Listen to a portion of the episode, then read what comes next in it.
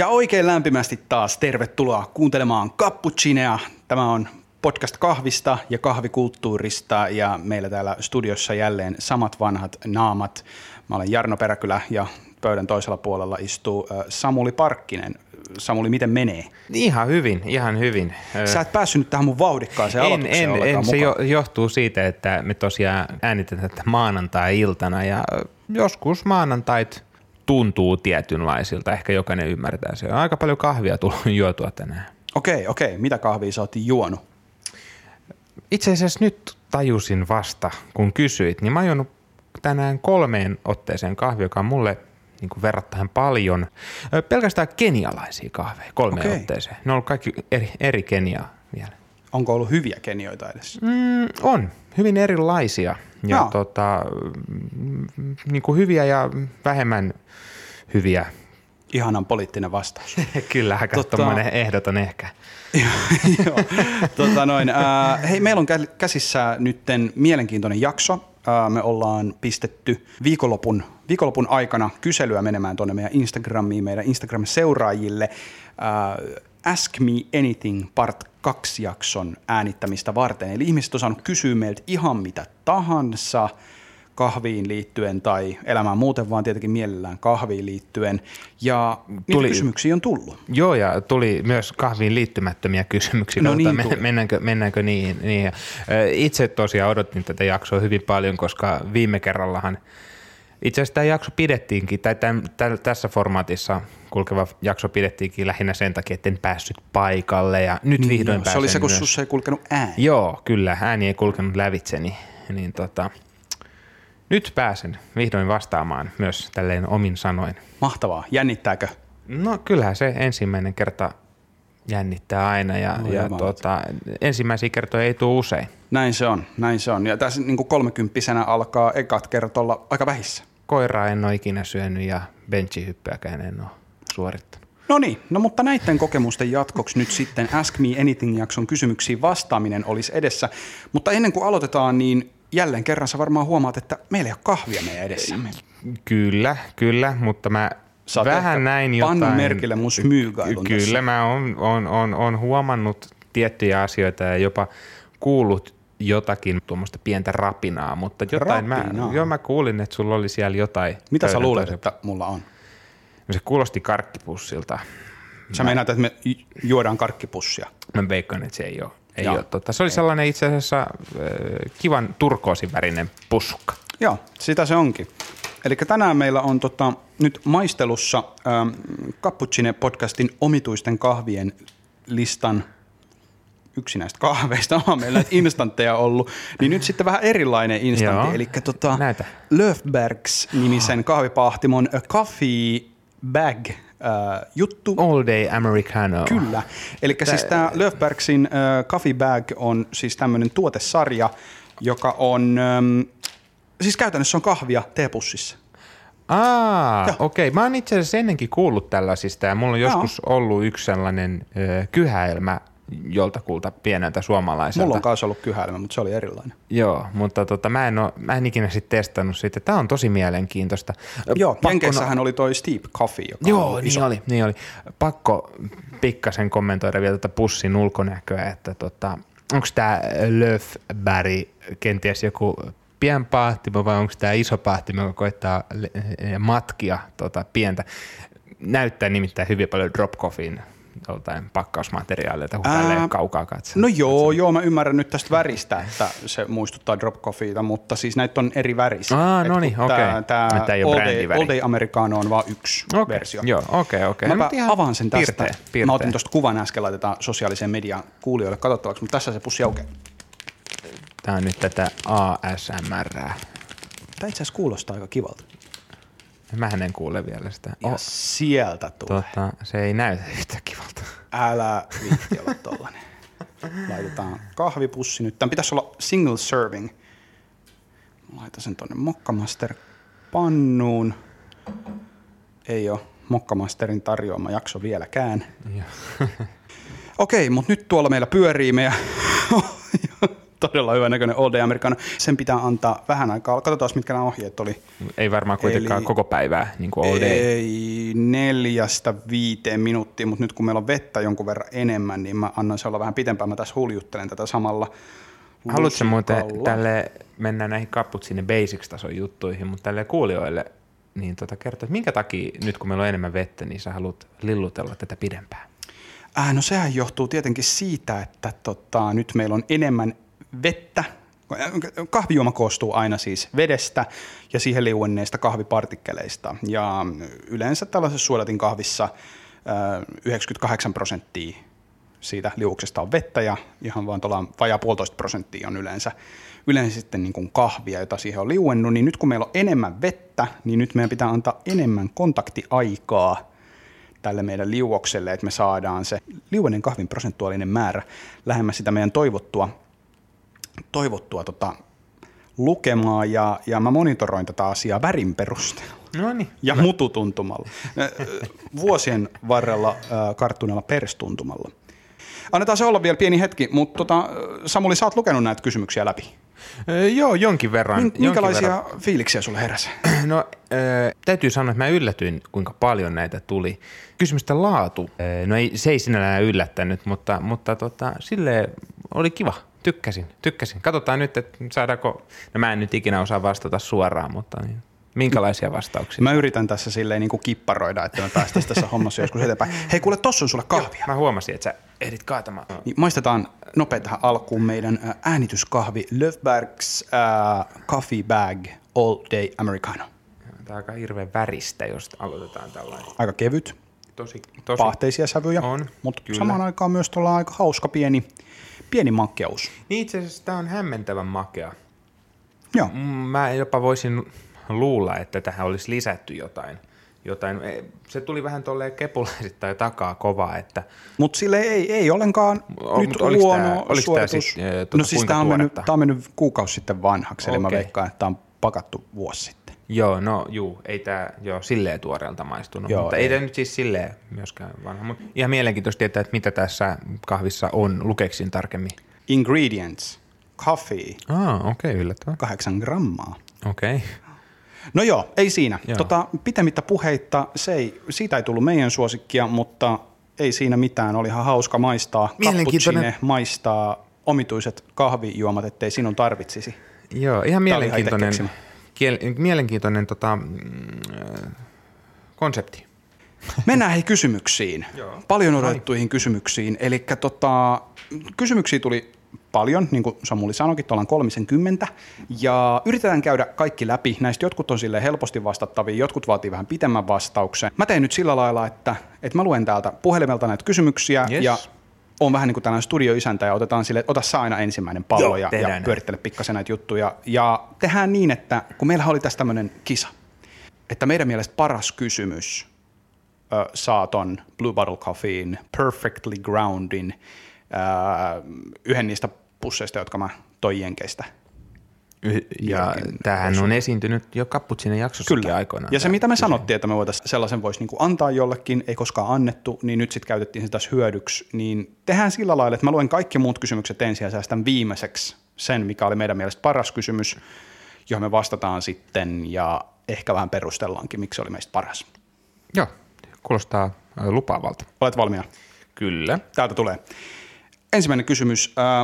HIFK vai HJK?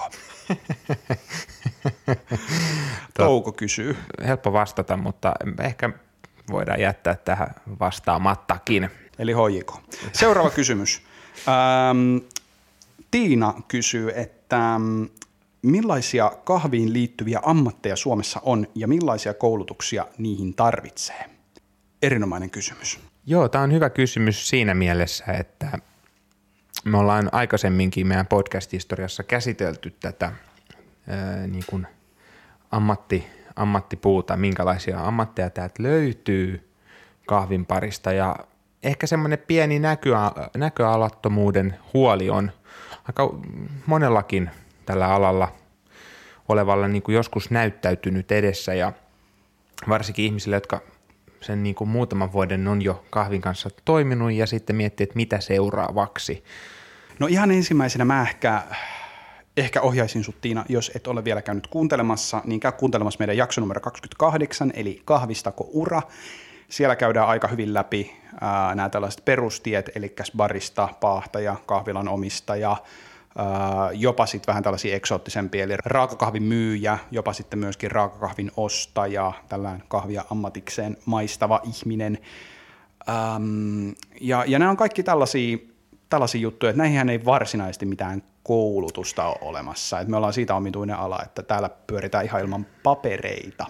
Joo, tämä kertoo ehkä jotain myös tästä alan, alan eh, verrattain nuoresta iästä, iästä, että aika monihan alalla toimii no, restonomin papereilla, moni toimii myös tota, YO-papereilla, siis opiskelee osa-aikaisesti tai, tai täyspäiväisesti jotain muuta sitten, joka ei sinällään liity edes, liity edes alaan. Mä haluaisin nähdä nähdä tulevaisuudessa nimenomaan sen, että niin kuin, tota, ravintolan alan koulutuksiinkin tulisi jollakin tavalla kahvi enemmän läsnäksi, läsnäksi olevaksi. Ja, ja tota, niin, kahville ei oikein ole koulutusta Suomessa. Se on ihan totta. Sitten totta kai, jos mennään isoihin taloihin, siellä on varmasti niin kuin elintarviketieteiden opiskelijoita. No joo, tämä, tämä oli hyvä tekee. pointti. Joo, meillä on muutama kaverikin itse asiassa, jotka on niin kuin elintarviketieteellisen kautta päätynyt – päätynyt sitten alalle. Ehkä voisi sanoa vielä silleen niin kuin enemmän teollisuuden puolelle, Joo. niin kuin ruokateollisuuden puolelle ja no, nimenomaan isoihin taloihin. taloihin. Tämä on ehkä hyvä, hyvä tämmöinen kysymys sitten, että ajatteleeko esimerkiksi pienpahtimoskene, johon ainakin itse koen kuuluvani, niin ajattelemmeko itsemme vielä teollisuuden alan siten, että tämä olisi tämmöinen koulutuksen vaativa? Niin. Viimeksi tänään multa on kysytty, että mistä mä ne baristan missä mä sen baristan koulutuksen Joo. sitten kävin ja missä vaiheessa uraa. Eli kyllä tässä niin kuin kuitenkin semmoinen usko ilmeisesti on olemassa, että me oltaisiin jotenkin koulutettu. Kyllä, joo, ja toi on aika usein itse asiassa kysytään, kysytään tota, ja nimenomaan yllätytään, kun ei ole mitään, mitään baristan koulua. Että semmoista ekspertiisiä kyllä niin kuin havaitaan ihan kahvilaolosuhteissa esimerkiksi just baristoilta. Hmm. Mutta niin, tämä olisi ehkä me tulevaisuuden juttu kyllä. Ehdottomasti. Mahtava kysymys, kiitos siitä. Seuraavaksi on Antti kysynyt, että mitkä on tämänhetkiset kahvitrendit maailmalla, mitä ei olla vielä nähty Suomessa? Mitä olet Samuli mieltä? Tämä on aika, tämä on aika vaikea kysymys, koska aika usein huomaa, kun alan sisällä täällä Suomen kontekstissa puhutaan asioista, jotka on läsnä, jotka tapahtuu, niin viitataan aika usein nimenomaan globaaleihin juttuihin. Että ikään kuin on tämmöinen niin varsinkin niin kuin Euroopan laajuinen yhteisö ja varsinkin tämä sosiaalinen media on sellainen, sellainen alusta, alusta tota, jota kautta niin kuin ikään kuin kaikki on presenssissä. Öö, ehkä tämmöinen, mitä niin kuin itse odotan, että Suomeen tulisi, tai katselin tuossa, kun nyt oli tämä tota, Milano Hosti, Joo. iso, iso tota, kahvialan tapahtuma. Siellä oli hirveän paljon näitä erilaisia tota, uusia teknologisia ratkaisuja myllyissä ja espressolaitteissa. Nämä on jotain sellaisia, mitä Suomessa ei ole vielä nähty ja ehkä, no toivottavasti joskus nähtäisiin.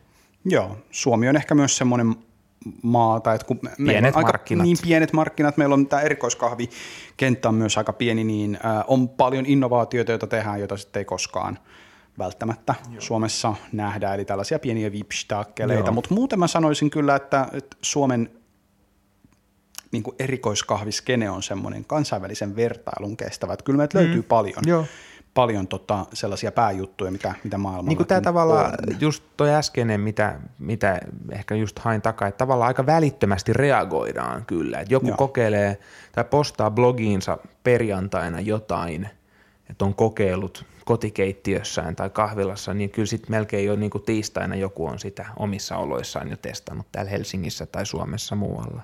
Jep. Ja kyllä, kyllä sellaista kaiken näköistä niin kuin tapahtuu. Ehkä sitten tuolla, jos mietin niin kuin ravintolakulttuurin kautta, niin tuntuu, että kahvi ei ole vieläkään täysin integroitunut tuonne niin ruokapuolelle. Sellaisena niin kuin samalla statuksella, mitä, mitä niin kuin muut tuotteet esimerkiksi olisi. Tai esimerkiksi tuo drinkkipuoli, siitä me ollaan mm. aika usein kahdesta keskusteltu ainakin. Joo.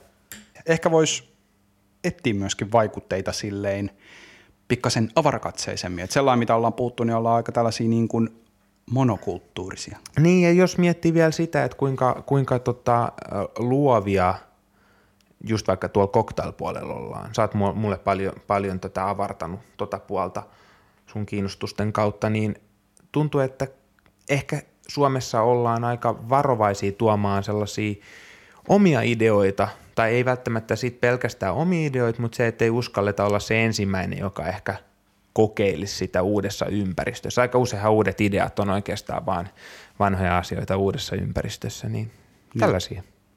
Hyvä. Äh, sitten Konstalta tullut kysymys, Joo. Joka on ihan mun yksi omia suosikkeja kyllä. Okay, Eli noniin, kuinka noniin. laajalla alueella cappuccinia kuunnellaan? Mites, mikä on sun näkemys? Jo, joskus, joskus noita tuli SoundCloudin puolelta tota, tarkkailtua, niin siis ihan Amerikoissa asti. Amerikoissa asti. takana. Onko sulla heittää jotain veikkausta, että, että kuinka monessa maassa? Jaa, jaa. En mä uskalla lähteä veikkaamaan yhtään, mitä se olisi myös hirveän olo, jos mä olettaisin, että e, tota, kaikissa YK on tunnustamissa kansallisvaltioissa kuunneltaisiin ja sitten se ei pitäisikään paikkansa. Mutta siis kyllä, kyllä tota, niin, tämä on hauskaa kyllä tuntuu, että nykyään podcasteja kuunnellaan aika paljon esimerkiksi matkustellessa, kun mennään vaikka junalla mm. tai lentokoneella, niin tota, se on totta. välillä näkee näitä, kun kaverit on käynyt reissussa, niin aa, että okei, että siellä on lentokentällä varmaan kuunneltu. No, se on ihan totta. Mutta jos ei nyt lähdetä olettamaan, että kaikki on suomalaisia, jotka on matkustellut jossain, niin siis äh, SoundCloudin mukaan 43 no, maassa kuunnellaan kapputsina. Se on, se on aika totta. Joista, joista ehkä tuommoinen, niin kuin, mitähän mä nyt sanoisin, äh, vajaa kymmenen maata on sellaisia, missä niin kuin selvästi yhtään äh, seurataan edes tätä Joo, meidän hommaa. Elikkä, eli en, en nyt sanoisi, että, että 43 maassa, mutta 43 maassa on kuunneltu. Ää, totta kai meidän pääasiallinen yleisö on Suomessa, mutta osaatko Samuli veikata, että missä on meidän, mikä on meidän toiseksi ää, isoin kuuntelumaa? Suomen jälkeen? Niin, Suomen jälkeen. Mm, tota, tämmöiset suomalaiset vaaleaveriköt on usein ollut suosittuja Saksassa jostain ihmeen syystä, niin kuin nämä Sunrise Avenyt ja muut. Mä veikkaisin ehkä Saksaa. Joo, ihan hyvä veikkaus. Amerikan Yhdysvallat. Oh, okei, okay. no niin, Joo, se on, kauemmas. Se on ylivoimaisesti meidän suurin kuulija maa äh, Suomen jälkeen, ja tota, Saksa on itse asiassa siellä kuusi. Ah, okei, okay. no niin, tämä menikin. mahtuu, mahtuu Hollanti, äh, Britit ja Irlanti väliin. Oho, oho, okei. Okay. Tämä no. Irlanti on mun mielestä mielenkiintoinen, että kuka siellä meitä oikein kuuntelee. Mä vähän veikkailen, mutta tota, mennään siihen joskus myöhemmin. Mennään vaan. Paljasta itsesi, sinä irlantilainen kuuntelija, ja paljastakaa te amerikkalaisetkin itsenne, koska teitä on varmaankin useampi. Tai sitten vaan yksi tosi innoissa kuuntelee mä, meitä. Mä oon aika varma, varma tota, että suurin osa, ehdoton enemmistö kyllä tota, suomenkielisiä, ymmärtävät suomen kieltä. No mä veikkaan kanssa, että kovin moni ei jaksa kuunnella. Syystä kuunnella, että se yksi, joka on meitä Saudi-Arabiassa kuunnellut, niin on tullut siihen tulokseen, että ei ehkä sitten Hyvä. sitten tota, Aku on esittänyt meille kysymyksen, Joo. että mikä on mun mielestä aika hauska myös, eli kummallisin makukuvaus, joka on kahvissa tullut vastaan. Jaa, jaa. Mun tulee ensimmäisenä mieleen tota itselleni läheinen eh, englantilainen pahtimo Square Mile. Heillä ei sinällä ollut mm, tavalla tämmöisiä niin kuin outoja tai niin kuin obskureja, hassuja tai tämmöisiä niin kuin luontaa työtäviä makukuvauksia, tai semmoisia, joita en ajattelisi, mutta ne oli hyvin pitkälle vietyjä. Väitän, että joskus heillä on ollut tällainen muun muassa niin kuin, ö, isoäidin tekemä hillo, tai joku tämmöinen, mä en tiedä, se isoäiti liittyy siihen, tai toista makua, makua mutta tota, se oli nyt ensimmäinen ajatus, mutta tietyllä tavalla mä voisin kuvitella, että tällä kysymyksellä on haettu jotain, jotain just tällaista vähän niin kuin poikkeuksellista Joo, kuvausta. Kyllä. Ehkä vois, mä voisin ottaa ainakin tähän itse mukaan sille, että poikkeuksellisin makukuvaus, mikä sulle on annettu, ää, ja tota, ehkä sitten myöskin olisiko ehkä kiva ottaa myöskin omituisin maku, minkä sä oot kokenut Joo, no tää, joo, koska tämä on, tää on hauskaa. Joo. Mä itse tykkään aina tuoda esille sitä, että kun meillä on makukuvauksia, niin se on oikeastaan niin kuin kommunikaatiota. Joo. Eli meillä ei sinällään ole makuja siinä kahvissa, me välitetään informaatioita ja meidän kokemusmaailmaa Joo. toisille. No mutta hei, mäpä aloitan tässä sillä Joo, välin, kun sä kerro. mietiskelet tätä asiaa, niin omituisin makukuvaus, mikä mulle on koskaan annettu, niin se oli äh, yksi mun kanta-asiakas mun ensimmäisessä kahvityöpaikassa, äh, ja hän kävi silleen tyyppiin kerran viikossa tai jotain tällaista, että mä en todellakaan joka viikko häntä ollut siellä näkemässä. Välillä kävisi ostaa kahviakin, mutta kerran viikossa about tuli sinne vähän pitemmäksi aikaa juomaan kahvia. Ja sitten keskustelemaan myös baristan kanssa. Ja mä luulen, että näiden mun muutamien vuosien aikana, niin olisiko, olisiko hän kymmenkunta kertaa kertonut mulle saman tarinan siitä, kuinka tota, joskus kun hän oli maistanut espressoa jossakin paikassa, en muista enää missä, niin se oli ollut aivan erehdyttävän selkeä ää, tota, polkupyörän sisäkumi se tuoksu. Ja hän, hän kertoi tätä hyvin intohimoisesti, ja mun muistaakseni hän jopa halusi tuoksuttaa aina espresso myllyn hopperissa olevia papuja, että, että onko nämä nyt sellaisia ää, si- polkupyörän ää, renkaan sisäkumin tuoksuisia ja makuisia papuja, ja se oli, se on, mun mielestä ehkä omituisia edelleen. Tämä on aika hyvä. Mä äh, tavallaan oh, pystyn, pystyn ymmärtämään, mitä hän on ehkä, ehkä tota, kokenut. Öö, mulle tulee heti mieleen joku tommoset Etelä-Euroopassa pahdetut robustapitoiset Joo. sekoitukset mieleen. mieleen. Niissä on joskus tämmöistä vähän kumimaista, kumimaista tota, Joo. ainakin tuoksussa. Kyllä, kyllä. Ja epäilemättä tämmöinen on ollut kyseessäkin. Joo. Toisaalta mulla oli myös yksi asiakas, kun mä treenasin, olisiko ollut Dublinin MM-kisoihin, ja mulla oli se mun tota, mm, kilpailukahvi siinä. Ei kyllä se on ollut SM-kisoihin, koska se oli mun muistaakseni etiopialainen espresso. Mm-hmm. Ja mulla oli tämmöinen kanta-asiakas, ja hän oli hyvin sana valmis, ja on kaunopuheinen ihminen, hän on filosofian tohtori, ollut aikoinaan nykyään eläkkeellä, niin tota, hän, äm, hän äh, kuvaili mun kahviani sanoin, tämä kahvi maistuu kynnykseltä, jonka yli kaunis nainen on astunut. Mä en tiedä sitten. Mitäs sulla? Kerro. Mm, nyt mulla tuli mieleen, mieleen näistä tällaisista vähän uudemmista kokeellisista prosessointimenetelmistä, menetelmistä, että olisiko joku joskus kuvannut, kuvaillut kahvimakua vähän esimerkiksi miso, misotahnamaiseksi, Joo.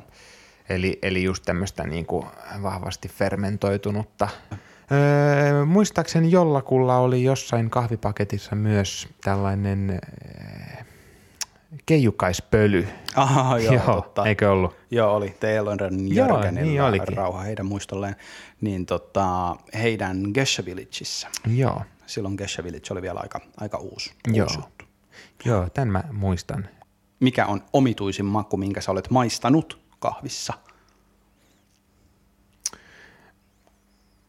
No, joskus mä oon ikään kuin maistanut sen, sen kahvissa, jota mä olen haistanut tämmöisissä lannotteissa. Semmoinen vähän niin kuin hevosen paska on joskus jossain vähän huonommassa kahvissa tai defektissä saattanut maistua. Okei. No mun täytyy nyt sitten taas ottaa tämä positiivinen puoli esille. Hienoa, Eli että meillä on optimismia tässä Meillä on studiossa. optimismia täällä studiossa myöskin, eli hevosen paska. No joo, on siinä mielessä tietenkin hyvä, että lannotetta on hyvä olla olemassa. Uh, mutta tota, olin tuomaroimassa Ruotsin Brewers Cupia viime vuonna, ja siellä yhdellä kilpailijalla oli semmoinen kahvi, joka maistui niin laventelille, Tiet- että se maistui siis siltä, miltä joku Ikean laventelikynttilä tyyliin haisee. Tiedätkö, tätä mä itse asiassa mietin tuossa heti alussa, kun sä kysyit. Sitten mä ajattelin, että mä en sano sitä, koska mä en ole itse kokenut sitä kahvia. Niin mun on Juu, niin vaikea. Mutta mä muistan, että sä mainit tästä laventelisesta ja se on usein vähän oli kummitellut outoa. mielessä. Mä joo, se kummittelee mulla. Joo, no en, en no, joo, no miksei. Siis sinällään mä- Ee, ja, tää, niin. niin. ja tämähän siis sopii nyt tähän meidän tämänhetkiseen ää, kahvimaailman tilanteeseen erinomaisen hyvin, kun tota, on ruvennut enemmän ja enemmän tulee tällaisia ää, pointteja tuolla keskustelupalstoilla esiin, että kun on näitä kanelikahveja, Mm, joo, niin tällaiset ihmiset, ketkä on fermentoinnista ja näihin fermentoinnista tietävät ja näihin saloihin ovat vihkiytyneet, niin he ovat sanoneet, että he eivät usko, että se on mahdollista. Että näihin kahveihin on lisätty kanelia ja siksi ne maistuu niin kanelilta. Ja tämä on nyt mielenkiintoinen. Elätään mielenkiintoisia aikoja. Kukaan ei ole aukottomasti varmaankaan tätä asiaa todistanut, mm. että kaneli oltaisiin lisätty, mutta toisaalta jos ei pysty toistamaan sitä makuprofiilia fermentoimalla, niin herättäähän se kysymyksiä. Nyt sitten odotetaan, että joku sen todistaa. Kyllä, kyllä. Muutenkin tuo fermentointi kyllä, tai fermentaatio puhuttaa kyllä hirveän paljon, että se on, on tämmöinen tuleva iso juttu. Kyllä. Ja ihan tähän vielä yksi toinen tällainen niin kevennyksen omainen maku, minkä olen kahvissa maistanut. Yksi ja toisia kisoja tuomaroin ja siellä oli semmoinen kahvi, joka maistui aivan gorgonzola juustolta. Ei mennyt jatkoon. Sitten Valterilta on tullut tällainen kysymys, että mitkä ovat mielestäni suomalaisen kahvikulttuurin parhaat ja huonoimmat puolet? Tämä on ikään kuin helppo ja sitten taas toisaalta ehkä vähän vaikea kysymys. Mä ajattelisin näin, näin että positiivisia asioita on ö, perinteet ja niiden varaa rakentuva kulttuuri. Siis jokainen suomalainen oma jonkinlaisen käsityksen kahvista – kahvi on hyvin vahvasti läsnä suomalaisessa arkipäivässä. Mm, kahvilla on sosiaalisia merkityksiä, se on tietynlainen instituutio. Tämä on sinällään positiivinen, että ikään kuin kahvi on, kahvista on helppo puhua, kahvisto, kahvi on helppo niin kuin tarjoilla ihmisille, se ei ole sinällään outoa, kahvin kanssa on helppo tehdä niin kuin työtä ja tavallaan myös bisnestäkin – mutta mä sanoisin, että sitten ne heikkoudet on nimenomaan nämä samat asiat. Meillä on tosi vahva annettu kahvikäsitys myös. Ja tuosta kun puhuttiin noista makukuvauksista äskettäin, niin aika moni on joskus sanonutkin, että tähän ei maistu kahvilta, kun on tarjolla jotain itselle ehkä arkipäiväistä kahvia. Tämä kuvaa hyvin sitä, että tämmöinen perinteinen ymmärrys kahvista on, on, on, on aika erilainen, mitä sitten kahvialalla työskentelevällä on. Ja tämä on ehkä tietynlainen rasite, oma, on kokenut. Joo, hauskaa, että sulla oli tollaiset pointit, koska mun vastaukset tähän samaan kysymykseen oli se, että mun mielestä ehdottomasti paras puoli on se meidän kahvikulttuurin, just niin kuin miten sä sanoit, perinteet. Mm. Se, että meillä on vahva kahvikulttuuri olemassa. Just näin meillä on ihan mielettömän hyvä perusta uh, uudenlaisen kahvikulttuurin rakentamista varten myöskin. Mm. Mutta siis silleen, että me, se, että meillä on tällaiset niin kuin vuosisataiset perinteet kahvista ja se on jokapäiväisessä elämässä osana ja, ja just niin kuin sanoit, kaikilla on jonkunlainen näkemys siitä, että millaista kahvi on ja, ja mitä mieltä he ovat kahvista, että ei, kukaan ei oikeastaan välinpitämättömästi suhtaudu ehkä kahviin. Voi olla sitä mieltä, että se on heille yhden tekevä asia, mutta silti heillä on mm. siitä jonkunnäköinen ajatus olemassa. Kahvi on niin kuin hyvin vahvasti läsnä meidän on. kyllä yhteiskunnassamme. Itsenäisyyspäivän vastaanotollakin on veteraanien kahvit. Niin itse asiassa, jos miettii sitä, niin siis itsenäisyyspäivän äh, vastaanotto on ikään kuin Suomen suurin äh, kahvittelutilaisuus. Ne on kahvikutsut. Harvoille ja valituille. Joo, Mutta no, tota, sitä kylläkin. ja, tota, ja sitten taas negatiivisena puolena mä nostin tämän täysin saman asian Joo. esille. No niin. Eli siis herran aika, me ollaan hyvin kalibroitu, koska reso, me ollaan resonoidaan hyvin. tahoillamme. Ja, ja vielä haluaisin tarkentaa, Joo. että minkä takia mun mielestä se on negatiivinen puoli, niin mä taas otin siihen näkökulmaksi äh, sitten taas sen, että meidän kahvikäsitys on vääristynyt. Että minkä, mikä tuote kahvi on ollut ennen mm. kuin se tuli poroina siihen pakettiin, ennen Joo. kuin ennen kuin sotkamunimunan ja Just sieltä näin. munasta joo. kuoriutui paketti juhlamokka. Joo, niin, joo, niin siis joo, tota, et, mit, mitä se kahvi oli joo, ennen sitä? Ja tämä, että, on, että kahvi on marja, se on maataloustuote, Juu. siihen nähdään paljon ö, vaivaa sen tekemiseen ja siinä kun hio kaikki vaiheet kuosiin, niin kahvi voi olla hyvin erilainen ja samanlainen hieno hieno makunautinto, niin kuin vaikka viini tai Kyllä, olut tai just hyvät viinat ja hyvät konjakit, viskit, jne, jne.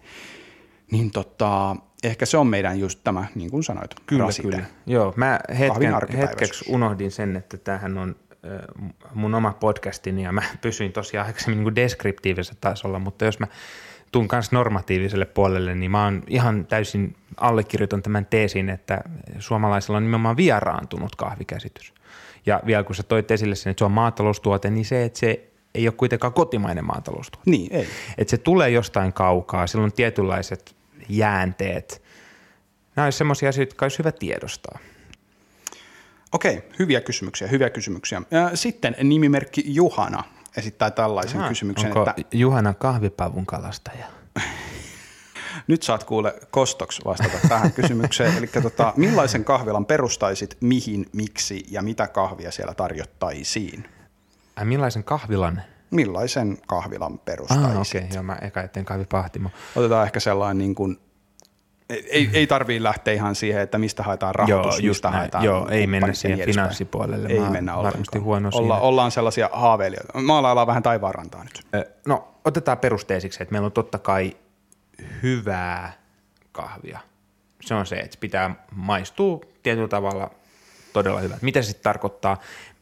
Ehkä mä näkisin jopa, että tässä mun haavemaailmassa se voisi nyt olla tätä, mitä meillä tälläkin hetkellä on tarjolla, mutta mä haluaisin semmoisen niinku pystybaari serviisin, mitä Italiassa esimerkiksi näkee. Et, meillä olisi tällainen niinku nopean espresson kulttuuri esimerkiksi. Tai sellainen, että voitaisiin vain helposti tulla siihen tiskille ja tilata kahvi, napata se, vaihtaa ehkä kuulumiset, olla itse asiassa aika lähelläkin sen työntekijän kanssa ja, ja niin kuin tullaan vuorovaikutukseen. Ehkä siinä voisi olla semmoinen marmorinen pöytä, jos mä mietin vielä, me vaalee ja siihen sitten tota, espresso. Millaista kahvia se olisi? Äh, espressoa, mutta Joo. onko sulla mitään tarkempaa? Saisiko sulta makkiattoja? Joo, joo, kyllä tota, mm, Hei, perustetaanko espresso macchiato pop Oikeasti tollasen mä haluaisin. Joskus tyyli vaikka kahviviikolla muutamaksi päiväksi. niin. Sitten Niin ei saisi kyllä olla mitään muita projekteja. Sitten vaan vääntäisi perseen ruvella siellä, niin kuin, tiedätkö, Joo. espresso ja, ja macchiato. Se menee kunnon. Sellainen Joo, kunnon. siis, to, siis totta Tärkätyt kauluspalat, Eh, suorat housut. Siis niin, tietyllä tavalla toi, toi olisi, olisi hauskaa ikään kuin nimenomaan, toihan on minimalismia. Joskus nimenomaan tätä kolmannen aallon kahvikulttuuria niin kuin, tämä on ilkuttukin tälle minimalismille, jota meillä on, mutta olisi hauska tehdä tollasta minimalismia silleen, että ihmiset ei edes tajua, että se on minimalismia. Niin. Meillä on ikään kuin musta kahvi ja valkoinen kahvi. Niin. Ja sitten se on vielä tolleen niin kuin tiskillä. Se on ikään kuin kaikille mielikuvana ainakin tuttu tai tämmöinen tietävät sen. Hei, mitä Ja- olette mieltä Cappuccinen äh, pop-up espresso-baarista? Pitäisikö meidän perustaa sellainen? Käykää jättämässä kommenttia meidän sosiaalisessa mediassa. Löydätte meidät Instagramista, Facebookista ja sähköpostiosoitteesta cappuccine.gmail.com. Voitte laittaa meille myös paperipostia, vaikka ei kukaan meille sitä lue. Ää, missä tämä sun kahvila muuten olisi? No okei, no tällä konseptilla sen täytyisi varmasti olla kyllä sellaisessa paikassa, jossa on ihmisiä, Joo. ihmisiä aika paljon. Jossain ravintolakeskittymässä? tai Joo, ravintola samalla lähellä? keskittymä, tietyllä tavalla ehkä tämmöinen niin ohikulkupaikka. Bisneskortteli. Mahtavaa. No miten sitten tota, Juhana jatkaa kysymystään, millaisen pahtimon perustaisit, jos perustaisit nyt pahtimon ja mikä sen slogan olisi? Toi slogan oli hyvä, hyvä lisä tähän. Tota, jos mä perustaisin pahtimon, niin se slogan olisi, että se olisi helposti lähestyttävä. Okei. No ehkä, ehkä tämä oli, vähän, tää oli, tää oli vähän ehkä silleen tota, vitsi, vitsi. Ei sinällään siis mun mielestä helposti lähestyttävyys on tosi tärkeä asia, mutta se on ehkä vähän tämmöinen öö, niin kuin pienten kertoimien bingo-osuma, että, että aika moni haluaa haluu, tota, olla helposti lähestyttävä. Ja ehkä tästä kysymyksestä pääsenkin siihen, että tämä kertoo aika paljon pahtimoista. Joo. Et, et, niin kun, kyllä erikoiskahvipahtimoita Suomessa yhä leimaa se, että motiivina on ikään kuin tehdä se läpimurto ja meillä on ikään kuin yhteinen agenda, agenda että me halutaan saada nämä niin kuin suuret massat juomaan parempaa kahvia ja, ja no, helposti lähestyttävyys, mitä ikinä se sitten onkaan, niin tota, mä luulen, että helposti lähestyttävyys tarkoittaa itse asiassa niin kuin jokaiselle vähän eri, erilaista juttua, mutta ehkä haluaisin myös olla helposti lähestyttävä siis. Joo. Me ollaan Juhiksen kanssa tästä puhuttu monta Okei, kertaa no niin. aikaisemminkin ja tota, mä vastaan hänelle samalla vastauksella, millä mä oon vastannut hänelle edelleen e- e- aiemminkin, eli jos perustaisin pahtimon, niin ja minkälainen se olisi, niin se pahtimo ei olisi minkäänlainen, koska mä en perustaisi pahtimoa ja sen pahtimon slogan olisi en ajattele, en siis ole. Joo, Ää, kysymys jatkuu. Ää, mikä on vaikeinta podcastin tekemisessä? No sähän käyt täällä vaan lätisemässä, sähän et tee tähän niin kuin sen enempää mitään. Et mikä, mikä sun mielestä on vaikeinta? Aikatauluttaminen. Joo, no toi on ihan hyvä. Kyllä. Se on, se on. Kyllähän me koko aika löydetään tässä meidän tekemisessä sellaisia äh, sudenkuoppia, joihin mm. me uppoillaan ja sitten niitä korjataan ja jatkuvasti tehdään töitä sen eteen, että podcast olisi parempi. Ja, tota, mutta mikä, mikä on vaikeinta podcastin tekemisessä, niin ehkä, no mikä oli vaikeinta podcastin aloittamisessa, niin oli aloittaminen. Mm, Sen jälkeen tämä on ollut oikeastaan aika helppoa, koska Joo. meille riittää juteltavaa. Ja sitten vielä, kun meillä on näin mahtavia kuulijoita, joilta saa 24 tunnissa tuollaisen määrän kysymyksiä sunnuntai-iltapäivällä laitettuna, niin silleen en, en mä. Paljon teiltä tuli myös palautetta siitä, mm. että kiitos kun otatte kuulijat tällä lailla mukaan. Mutta ei mennä siihen sen näin. enempää, mennään seuraavaan kysymykseen. Eli Juhana hyvä, jatkaa hyvä. tätä vitun maraton kysymys no niin, patteristoaan, no niin. eli mitkä ovat kahvitrendit vuonna 2020? Mä luulen, että läpinäkyvyydestä tullaan varmasti Joo, puhumaan. Se ei, se ei varmastikaan poistu. Ei, ei poistu, poistu se, mutta se tulee varmasti olemaan esillä lisääntyy, lisääntyy niin kuin enemmän ja enemmän koko mm. aika. Mä luulen, että meillä vähän niin kuin jää tähän meidän ö, alaan, miten vaikkapa raakakahvi ostetaan, mm-hmm. niin FOB-terminä jää varmasti tota, niin kuin, ja gate priceit jää sille, farm gate priceit jää sillä lailla niin kuin, äm, pysyviksi jutuiksi, pysyviksi tällaisiksi käytänteiksi, mutta niitä pidetään varmaan esillä aika Joo. pitkään. Eli siitä tullaan varmasti puhumaan, tullaan varmasti puhumaan myöskin äm, ilmastohommista, eli edelleen pidetään esillä tätä, että arabika loppuu käkäkäkääk, mitä sitten tehdään. Tulee varmasti uusia innovaatioita siellä puolella. Saas nähdä, tuleeko sitä atomikahvia ensi vuonna lisää. Tai Petri Maljas valmistettu Joo. kahvi. Muuten, äh, no nythän noi funkit fermentaatiot tuntuu, tuntuu rokkailevan tuolla – niitä tullaan varmasti kisoissa näkemään. Mä luulen, että kaikki kisoissa pärjäävät kahvit tai Carbonic Maceration. Joo, tämä on kyllä sellainen juttu. Tuntuu, että moni ihminen, jotka on jo toiminutkin alalla pidempään, on ikään kuin nyt esittämässä asiaa siten, että tämä on todella iso juttu ja tämä vaikuttaa kahviin ja tämä vaikuttaa meidän ymmärrykseen kahvista tosi paljon. Että, et no ehkä 2020 voi olla se, se vuosi, kun se niin kuin tavallaan laajenee ihan läpi Joo. kaikkialle. Että, et, ehkä jossain vaiheessa tämä niin kuin perinteinen prosessointimenetelmien tota, tämmöinen niin kuin jako ikään kuin, tai tämä kirjo laajenee silleen, että me ei ajatellakaan sitä niin simppelisti. Se on, ja itse asiassa puhuit tuosta hostista mm. tuossa aikaisemmin, eli tämä tota, Milanon valtavan suuri ähm, alkujaan hospitality alojen yhteinen, yhteinen tapahtuma nykyään erikoiskahviin erikoistunut ja nimenomaan laitevalmistajien Kyllä.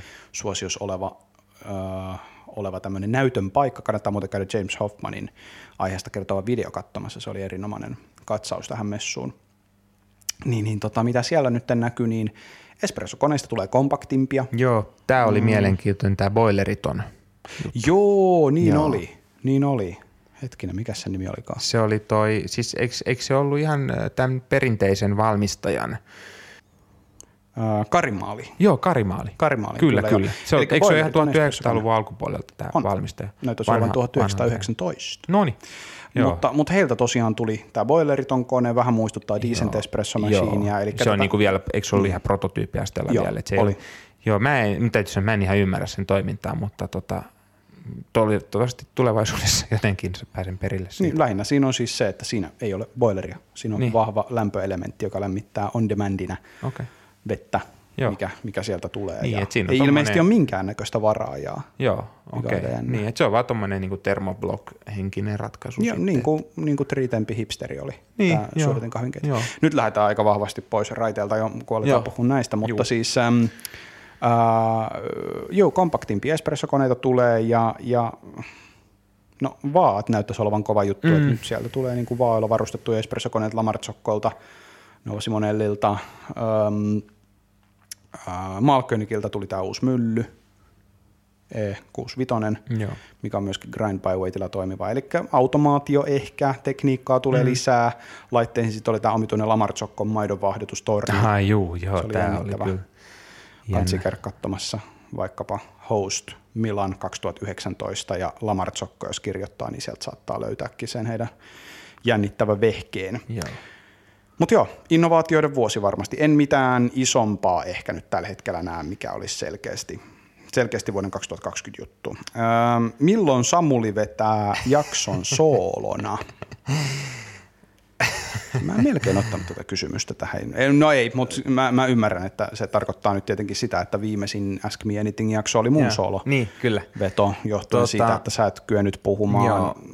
Mitä sä vastaat tähän? No ehkä silloin, tässä on kaksi, kaksi mahdollisuutta. Silloin kun mä opin ö, käyttämään näitä tota, ääniteknologisia ratkaisuja, tämä ei ole todennäköinen ö, tulevaisuuden Jos olette skenaario. koskaan kuullut Samuli älypuhelimesta, niin tiedätte, että Ja on tekniikkaa toinen, toinen, toinen, toinen tota, mahdollisuus on se, että kun kuulijat ö, sallivat huonon äänenlaadun tota, podcasteja, että jos mä äänitän sen esimerkiksi puhelimella, niin, niin silloin tota, sellainen on mahdollista. Ja sit mun mielestä joskus voidaan vaikka tehdä niin, että mä voin vaikka olla sun äänitarkkailija ja sä voit Niin. pitää jonkun sellaisen unettavan monologin. Unettama. Joo, mä, mä itse joo, mä nyt mietin heti näitä tota, aiheita, aiheita, niin joku voisi tällainen esimerkiksi olla niin kuin, ikään kuin tämmöinen kahvimaailman kaksijakoisuus viljelijämaihin ja kahvia juovaan maailmaan, tavallaan tämmöinen niin kuin vanha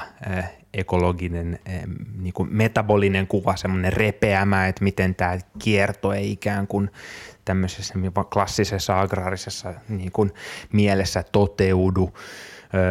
Ja se eettinen puoli siinä, toisaalta ehkä tällainen niin kuin Bourdieu ja, ja tota sosiaalinen maku ja distinktio, josta toki ollaan tässäkin puhuttu. Ai joo, sä tai, puhuit vielä. tai suomalainen ö, jalkapallo matsi, matsikahvi traditio olisi myös yksi tällainen mahdollinen. Ihan mahtavaa. Pistetään Joo. tästäkin joku äänestys joskus. Joo, pystyyn, jos haluatte, niin tota, pommittakaa. Seuraava kysymys onkin ihan semmoinen äm, mielekäs aasinsilta. Eli Mhm. mm-hmm. Jaana kysyy, että kauanko aiotte vielä tehdä cappuccineja? Ja mä toivon, että tässä ei nyt taustalla ole semmoinen, että pikkuhiljaa voisi lopetella jo, kun huippu meni jo. Mä, mä luulen, että jos näin olisi, niin Jaana ei ehkä olisi sallinut nimensä julkaisemista. No se on ihan totta. Sallikohan se edes? Kyllä se mun mielestä saa.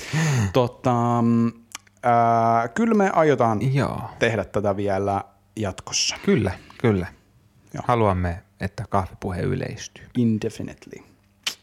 Sitten Juuso laittaa viestiä, ää, mitkä kahvitrendit menivät jo, mitkä ovat niin sanotusti ää, vanha juttu. Tämä on mun mielestä hauska, että mitkä, mitkä kahvitrendit on sellaisia, jotka on vähän niin kuin mennyt jo ohi. Ja mulla olisi tähän yksi No heitä sä vastaus. nyt tähän heti. Ristretto. Joo. Eli silloin kun mä aloittelin 2010-luvun ää, alkuvuosina, 2012 lopulla siis, niin silloin oli vielä ihan tyypillistä, että ristrettoa tultiin tilaamaan. Joo, Ne oli ihan niin kyllä. työporukoita, jotka lounaan päälle kävi ristreton juomassa. Joo. Milloin olet viimeksi tehnyt ristreton asiakkaalle, että hän olisi tilannut sen? Kyllä siitä varmaan, siis mun kummittelee mielessä joku tämmöinen keissi viimeisen kahden, kolmen vuoden sisältä. Mutta mä väitän, että Helsingin ihan tuossa ydinkeskustassa yksi kahvila, jonka listalla lukee yhä ristrettä. Voi olla. Joo. Joo. Mä vedän täältä vielä tämmöisen jutun kuin coffee shot. Mä rupesin siis miettimään Joo, tätä ihan on menne- menneiden vuosien on niin hyvä, kuin tää on hyvä. kahvilalistojen kautta. Joo. Coffee shotillahan tarkoitetaan tietenkin vuoden 2013 baristojen maailmanmestaruuskilpailun finaalissa äh, nähtyä juomaa, jonka Matt Perger teki ähm, käyttäen siis suodatin kahvimyllyä, jauhaen kahvin snadisti karkeammaksi kuin normaali espresso ja uutti siis suodatin kahvi, kahville tutulla suhteella kahvia kilpailuespressokoneella. Ja tässä pointti taustallahan on ihan niin kuin ok käyttää espressokonetta suodatin kahvin valmistamiseen, mutta toki sitten kun sulla on tuollainen kilpailuspekseillä oleva kone, niin vähän epäilen, että se kahvi ei ollut kummosen makusta siellä lavalla. Enkä itse siis koskaan maistanut hyvää coffee shottia. Joo, tota, niin. mä sanoisin... Paitsi kerran itse tekemänä, mutta sekin tehtiin silloisen työkaverini Vitalin kanssa, terveisiä vaan Vitali, ää, niin tehtiin tuohon tota, maitokannuun, joka me oltiin puhdistavinamme tosi huolellisesti, mutta sitten me Joo. tajuttiin, että kaikki kahvit maistuu kermatoffeille. Okei. Niin sitten me tajuttiin, että Joo, no, Ei- ei joo mä olin tähdätä tohon, tohon, tohon just tu- tulemassa, että tietyllä tavalla mä sanoisin, että ne kahvit, ko- coffee shotit, joita mä oon juonut, niin ne ei, ne ei ehkä nyt maistunut hyvältä, mutta kyllä mä silloin olin niinku tykkäävinäni, tykkäävinäni siitä ja toisaalta niinku tämä on ehkä hyvä muistutus siitä, että miten, no oma, oma juttu voi maistua paremmalta kuin toisen, tai jos on huono itsetunto, niin sitten se on just toisinpäin. Tai sitten se, että me opetellaan tykkäämään jostakin. Että tuo coffee shot oli ihan älyttömän iso ilmiö. Maailmanlaajuinen Kyllä. ilmiö. Ja Kyllä. kyllä Mitkä se- kahvilat sitä Suomessa tarjoili? No Helsingistä mun tulee mieleen, tota, no Frese, Coffee joo, joo, tietenkin. no, Kalle teki Freshpresso. Joo, ka- joo, se oli Freshpresso nimellä, toki se oli vähän ehkä erilainen siis. tota, Joo. ö, Good Life Coffee teki myös. Joo, GLC otti sen silloin sinne Vilhovuoren kadulle. Joo, Vilhovuoren kadulla heillä oli tarjolla siellä. Sitä nautiskelinkin ehkä useimmiten. Joo. En tiedä, oliko sitten muualla. Vitsi, mä kävin siinä kahvilassa ihan liian vähän. Nyt mä haluan vaan tälleen vähän avautua. Mä Mä olisin halunnut käydä vähän niin kuin hengasin siellä. Mut joo, tuleeko sulla mieleen muita No soijalatte, sitä ei varmaan juuri Joo. missään enää. Tuli nyt tälleen, kun ollaan Outilla kuolema kaura, kaurajuoma valmistajan. Tota, Tosin ehkä, ehkä soijamaidollekin on joskus paikkaansa jollekin ihmiselle, joka siitä mausta tykkää. Niin, kyllä, ei siinä, ehdo, mutta mut se, ei enää, vähän. se oli joskus trendi. Niin oli, Ei ole enää. näin on. Ää, sitten Lauralta on tullut tällainen kysymys, Mhm. mm-hmm. että mikä olisi teidän unelmaduuni, maa, kaupunki, positio, piste, piste, piste, kysymysmerkki. Eli päästään taas maalailemaan vähän taivaan rantaa, mutta ö, rajataan tämä ehkä nyt kuitenkin sitten kahviduuneihin. joo, joo, mä luulen, että hän halusi myös sitä Joo, tältä kysymykseltä. kyllä. Tota, mikä olisi sun unelmaduunia? Missä sä sitä unelmaduunia tekisit? Ootko sä unelma kaupungissasi Helsingissä vai tekisit sä sitä jossain muualla? Mm. Niin, en mä kyllä Helsinkiä varmaan ikinä mielellään tulisi jättämään. Ehkä mä toivon, että Helsinki olisi joskus jotain enemmän. Öö, mikä sitten voisi olla tämä unelmaduuni, niin no podcast-isäntä. Ei, mutta siis mun mielestä kahvista puhuminen on, se on ollut aina kivaa. Se on aina mitä mä oon tehnyt baristana tai kahvia myydessäni tai, tai tolle kun edustanut paahtimoa, niin no, mutta on myös tunnettu siitä puhumisesta. Se on mulle tosi mieluista. Mä en tiedä sitten, onko se unelma. Tietyllä tavalla mä oon aina halunnut myös ehkä pikkasen uudistaa sitä niin kuin keskustelua ja ihmisten käsitystä kahvista. No sitä niin. sä teet. Joo, ehkä, ehkä, eh, ehkä mä haluan olla Helsingissä, ö, tota, eli Suomessa podcast, kahvipodcast isäntänä. No niin. Eli nyt vaan niitä sponsoreita sitten hakemaan, Joo. niin voit jättää päiväduunit. Just näin. Äh, tota, Mitä, mitä, mitä sä. Jarno? Tää Sä oot kuitenkin vaikea. tehnyt aika paljon kaikenlaista. Mm. Sä äh, toimit yrittäjänä, sulla Joo. on hirveästi noita proggiksia. Joo. Mikä sun unelma on? Onko sulla sellaista jotain tiettyä tavoitetta, joka ohjaa sua? Vai onko tämä kysymys sellainen, joka ensimmäistä kertaa saa sut ajattelemaan tällaista? Ei, ei, ei, ei missään nimessä. Tota, mä sanoisin, että mun haave oli pitkään saada tehdä jotain. Mä luulen, että kaikilla on sellainen sisäänsyntyneen tarve tehdä jotain, missä ne on hyviä. Ja se ohjaa elämänvalinnoissa. Ja jokainen etsii ehkä sitä sit Niin. omaa juttuaan. Kyllä, ja sitten kun sen tunnistaa, niin sitten sille täytyy osata sanoa, va- vastata myöntävästi niille impulseille. Nyt ei mennä minnekään niin kuin kristallihommiin eikä sellaiseen niin kuin manifestointiin tai vastaavaan, vaan tota, mä näen sen sillä lailla, että, että mä teen nyt sellaista hommaa, missä mä oon hyvä, ja sellaista hommaa, missä mä koen onnistumisia usein.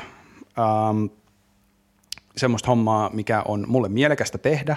Mä, mä tykkään tästä todella paljon. Mulle ei tule mieleen asiaa, mitä mä tekisin mieluummin rahaa vastaan.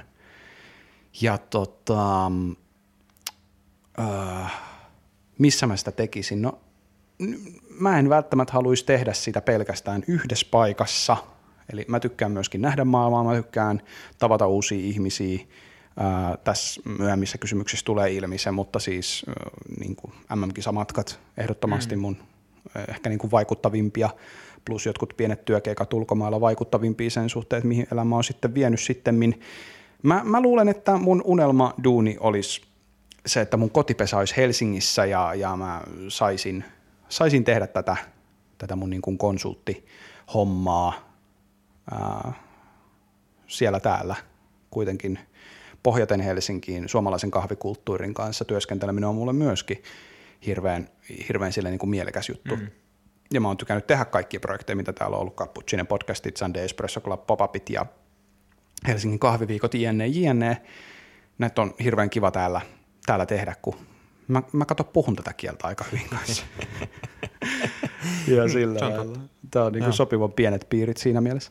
Et, tyhmältä kuulostaa ja vähän ehkä silleen leimiltä, että me molemmat sanotaan, että me ollaan meidän unelmaduunissa, mm. mutta kyllä aina kannattaa muistaa se, että ollaan töissä alalla, missä me nautitaan meidän työstä, mm. missä me suhtaudutaan tähän intohimoisesti, että moni ihminen ei tule sitä koskaan kokemaan mm. valitettavasti. Ja vaikka tulisikin joskus kokemaan, niin silleen, että se, se ei ole itsestäänselvyys. Tässä lainaan siis ää, entistä Suomen Skaan puheenjohtaja Aleksi Kuusjärve. Häneltä hyvä pointti. Joo, kyllä. Toi on, mä oon joskus itse asiassa kahvialaan liittyvässä työhaastattelussa sanonutkin näin, että musta tuntuu, että tällä ei mitään niin tilastoista faktaa, mutta että vain kolme prosenttia maailman väestöstä pystyy työskentelemään oman harrastuksensa kanssa. Ja mä Näin. haluaisin kuulua tähän kolmeen prosenttiin.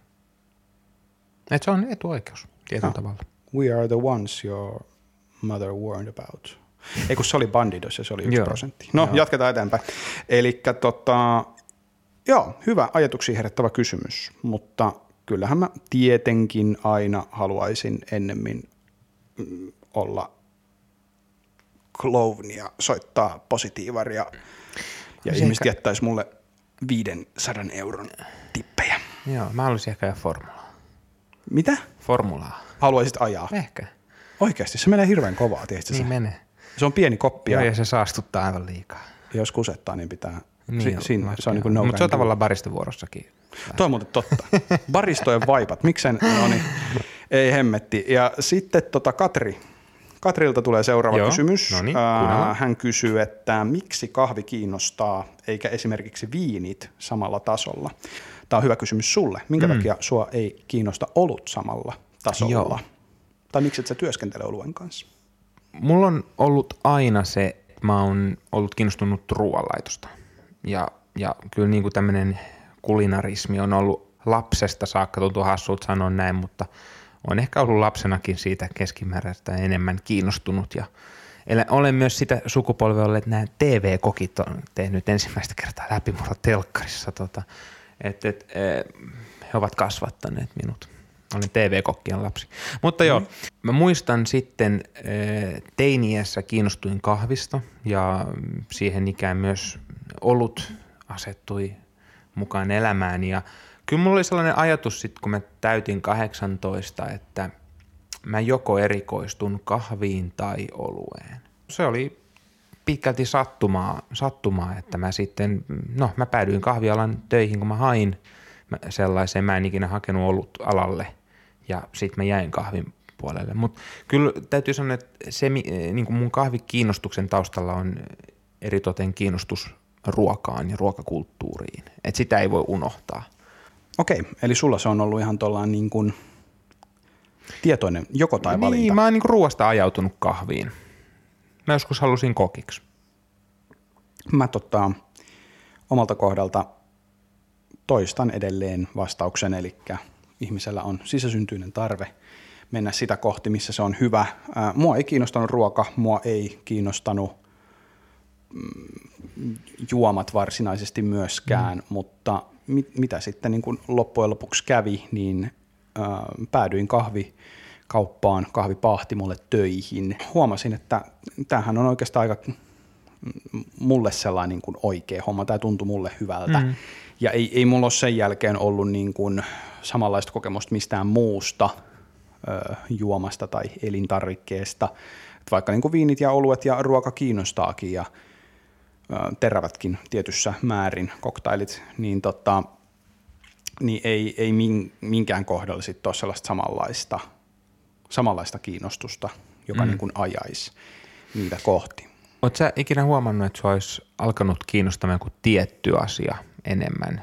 Tai siis en meinaa enemmän kuin kahvi, mutta jo, johonkin vaikka niin kuin just ruokakulttuurista joku tietty näistä osa-alueista, joita sä mainitsit, niin olisi niin kuin pompannut omalle levelilleen. Niin kuin tarkoitatko ruoka, olut, viini, jne? Niin, kyllä. Tai niin kuin ruoankin sisältä joku tietty, tietty juttu tai – No mä tykkään käydä ravintoloissa, mä tykkään, äh, mä tykkään hospitality-osa-alueesta liittyen ravintoloihin ja tietenkin mm. sitten hotelleihin ja muutenkin tällaiseen niin kuin, äh, hospitality-alaan, vieraanvaraisuus alaan, niin, niin se mua, se mua kiinnostaa itse asiassa aika paljon ja sen yhtymäkohdat sitten kahvin kanssa niin, omalla kyllä. tavallaan myöskin. Joo, no on niitä teemoja, joita pystyy nimenomaan soveltamaan kahvista. Tai kyllä, tuleekin kyllä. soveltaa. Hyvä kysymys. Joo. Tomi kysyy, mikä asia kahvimaailmassa pitäisi muuttua? Jaa. Helppo, yksinkertainen kysymys. Iso kysymys. Mm. Mä sanoisin, Joo, että aloita. Äh, varmasti monen asian pitäisi muuttua kahvissa, mutta kyllä mä nyt suuntaan taas katseeni tuonne alkuperälle päin.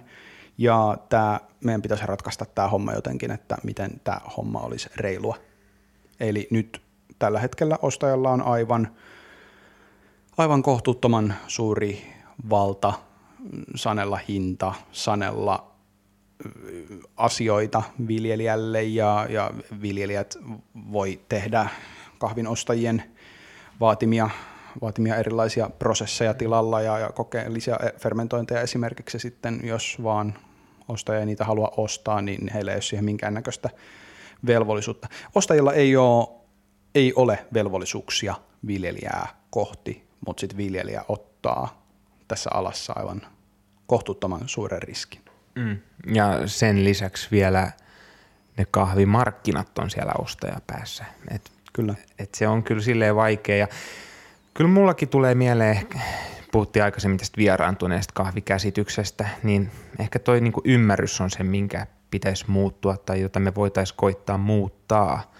Et no tätä dynamiikkaa, että meillä on, on ikään kuin kaksi osapuolta, alkuperät ja sitten tämä markkinat, niin sitä ei sinällään voida, niin kuin, me voida unohtaa, koska se on maantieteellinen fakta, missä kahvia voidaan kasvattaa. Toisaalta siinä on myös se historiallinen kerrostuma, mutta olisi hyvä asettaa se isoon kuvaan. Alalla toimivien ihmisten täytyisi ehkä uskaltaa ajatella, vähän niin kuin katsoa peiliin myös, myös jos miettii kuinka paljon puhutaan vaateteollisuudesta, ei kukaan puhu, että tota, pukeutuminen olisi epäeettistä, mutta se, että, että, että miten me voidaan tehdä tästä parempi. Öö, puhutaan hedelmien kohdalla siitä, muutenkin niin kuin ruokatuotannossa. Yksi asia muuten, yksi alue, jossa tästä ei ole puhuttu, niin mausteet. Mä luulen, että siihen ei uskalleta mennä ja se on ikään kuin elämaailman hyönteiset, että tota, siihen ei varmaan heti mennäkään, mutta, mutta tota, tietyllä tavalla sitä samaa jakolinjaa on. Mm, ja kuten sanoit, että on niin ostajan markkinat, niin tietyllä tavalla se on historiallisen kerrostuman tulos myös, että me määritetään, mikä on laadullisesti hyvä kahvi. Et niin. loppupeleissä siis tämä koko, koko niin kuin valtapositio on meillä. Et, et kyllä se on, vaikka meillä on niin kuin universaali standardi esimerkiksi kahvilaadulle, kahvin laadulle, niin onhan se kuitenkin jonkun määrittämää. Sitten Kaisa heitti ihan yhtä yksinkertaisen kysymyksen, eli mitä teille tarkoittaa full transparency? Mitä tietoa pitää julkaista, jos termiä käyttää? Paljonhan nyt on tätä liikehdintää, että paahtimot siis avaavat omat ostoasiakirjansa. On, julkaisevat siis niin kuin läpinäkyvyysraportteja ja äh, antavat tavallaan niin kuin yleisölle luettavaksi sen, että tämä on tämä kahvi, mitä me teille myymme tällaiseen hintaan ja niin edelleen, niin edelleen. Ja näin paljon me sitä ostettiin ja näin paljon me siitä maksettiin. On tämä tämmöinen liike kuin The Pledge, jonka perustivat Tim Wendelbo ja nyt otan tämän takaisin, en tiedä itse asiassa kuka sen on perustanut, ei mitään kärry kuka sen on perustanut, mutta siinä on mukana muun muassa Tim Wendelbo, eli Nordic Approach käytännössä, ja Coffee Collective ja muita tällaisia niin kuin Direct Tradein jopa pioneereja, mutta sitten myöskin uudempia pahtimoita, jotka haluavat avata nämä omat lukemansa, niin Kafikollektiivihan on jo vuosia merkinnyt tällaisen kvaliteettilisän. Joo. Tämä, tämä tulee kehittymään, totta kai. Joo. Meillä ei ole pelisääntöjä olemassa. Nyt vasta niin kun yritetään saada pahtimot lähteä tähän hommaan mukaan. Ja tämä asia tulee varmasti kehittymään mahdollisesti ihan erilaiseksi kuin miten mä sen nyt visioin tänä päivänä. Mutta kyllä mä näkisin, että jos sä oot kahvi, raakakahvia ostava firma, niin mun mielestä ei ole liikaa vaadittu, että sä avaat sun asiakirjat, kuinka paljon siitä tuotteesta on maksettu, olisi sitten viljelijälle tai olisi sitten osuuskunnalle. Aavistuksen ehkä on pessimistinen siinä mielessä, että tätä niin kuin sanaparia tai tätä käsitettä mä tykkäisin ajatella ikään kuin tämmöisenä niin kuin ideaalina, sellaisena, jota ehkä tavoitellaan, mutta no, me tehdään kauppaa ja, ja kun puhuttiin vielä aikaisemmin tuosta historiallisesta tuota, kerrostumasta, niin tietyllä tavalla siellä on varmasti aina hiukan sellaista, mitä ei haluta tuoda esiin, mutta olisi ainakin sitä, että oltaisiin niinku rehellisiä. Sanottaisiin se, mitä uskal tai mi- mitä tehdään. Ehkä se, että luvataan liiko. En mä sano, että niinku meidän pitäisi ikään kuin nähdä se, että mitä sillä kahvipussin ostamisella saadaan siellä alkuperämaassa, koska todennäköisesti silloin ehkä valehdellaan. Luvataan liikoja, tullaan ikään kuin valehdelluksi. Mutta se, että täytyy olla avoin.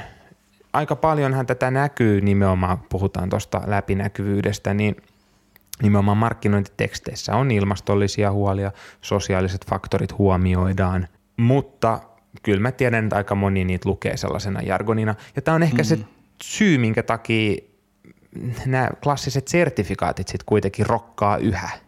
Ja tietyllä tavalla vapailla markkinoilla kuluttajalla se on joku tae, että kun meillä ei ole, meille, jos sä sanoit hyvin, että meillä ei ole minkäänlaista niin kuin, määritelmää, tarkkaa määritelmää, sitä rimaa ei ole asetettu tuolle full transparencylle. Meillä on sertifikaatit, sertifikaatit, jos on joku raja, niin no, kuluttaja tietää, mitä se saa. Niin. Ja se, no, todennäköisesti saa ehkä vähemmän, mitä se todellisuudessa haluaisi, mutta, mutta se, tota, se voi luottaa johonkin tasoon.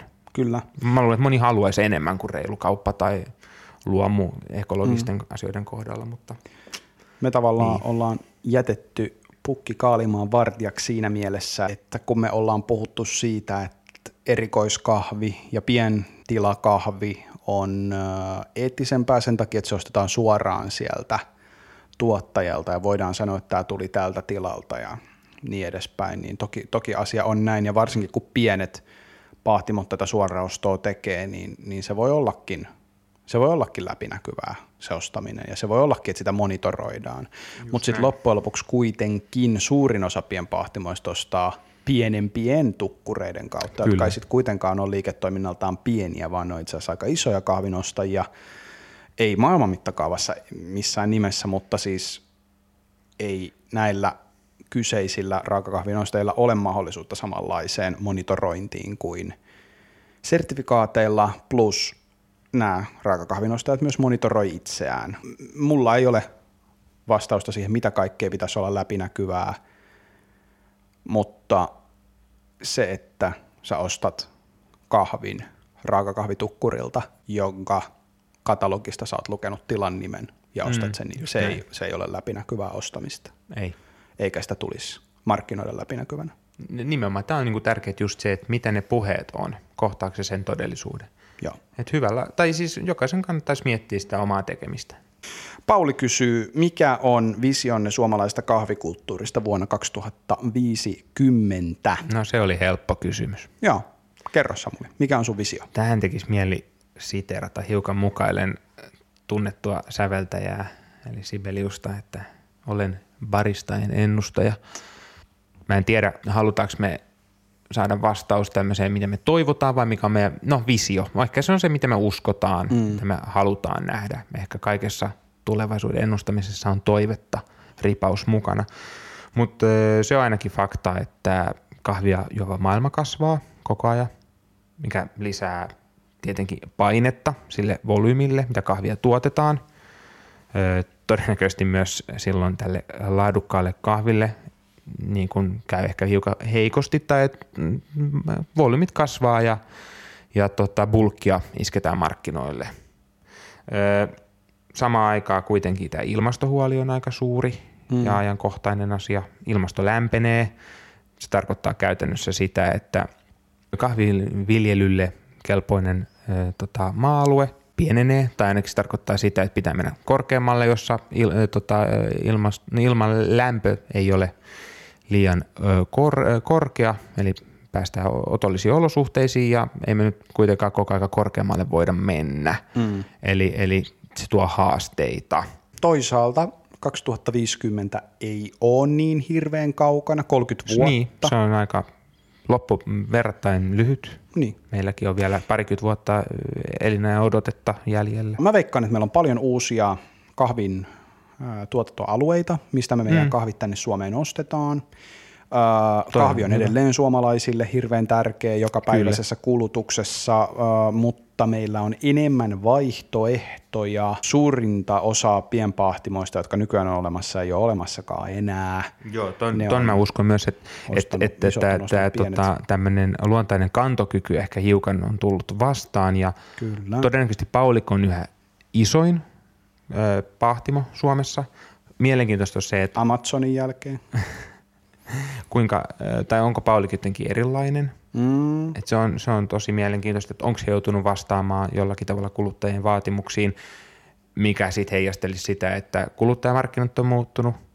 Toisaalta mä luulen, että jotkut niin sanotut pienpahtimot on breikannut ja niistä on tullut keskisuuria tai no niin. mikä se skaala sitten onkin, mutta tavallaan on, sinne on semmoinen niin välikerma on niin erottunut omakseen ja – Joo. sitten tota, Hyvä kahvi on poistu. helpommin saatavilla. Mä luulen, että on olemassa nopeita tapoja saada kahvia, mutta toisaalta myös kahvilakulttuuri pitää pintansa ja tällaiset niin vintage-kahvilat, eli tällaiset, missä on valkoslaattaa ja ää, jotka näyttää kylpyhuoneelta, jonne on tuotu espressokone, niin niitäkin on ja tiskin takana reumaattisilla käsillä niin pressaan aeropressia vielä 2080-luvulla. Hauska nähdä sellainen niin kuin daddy body hipsteri siellä vääntämässä.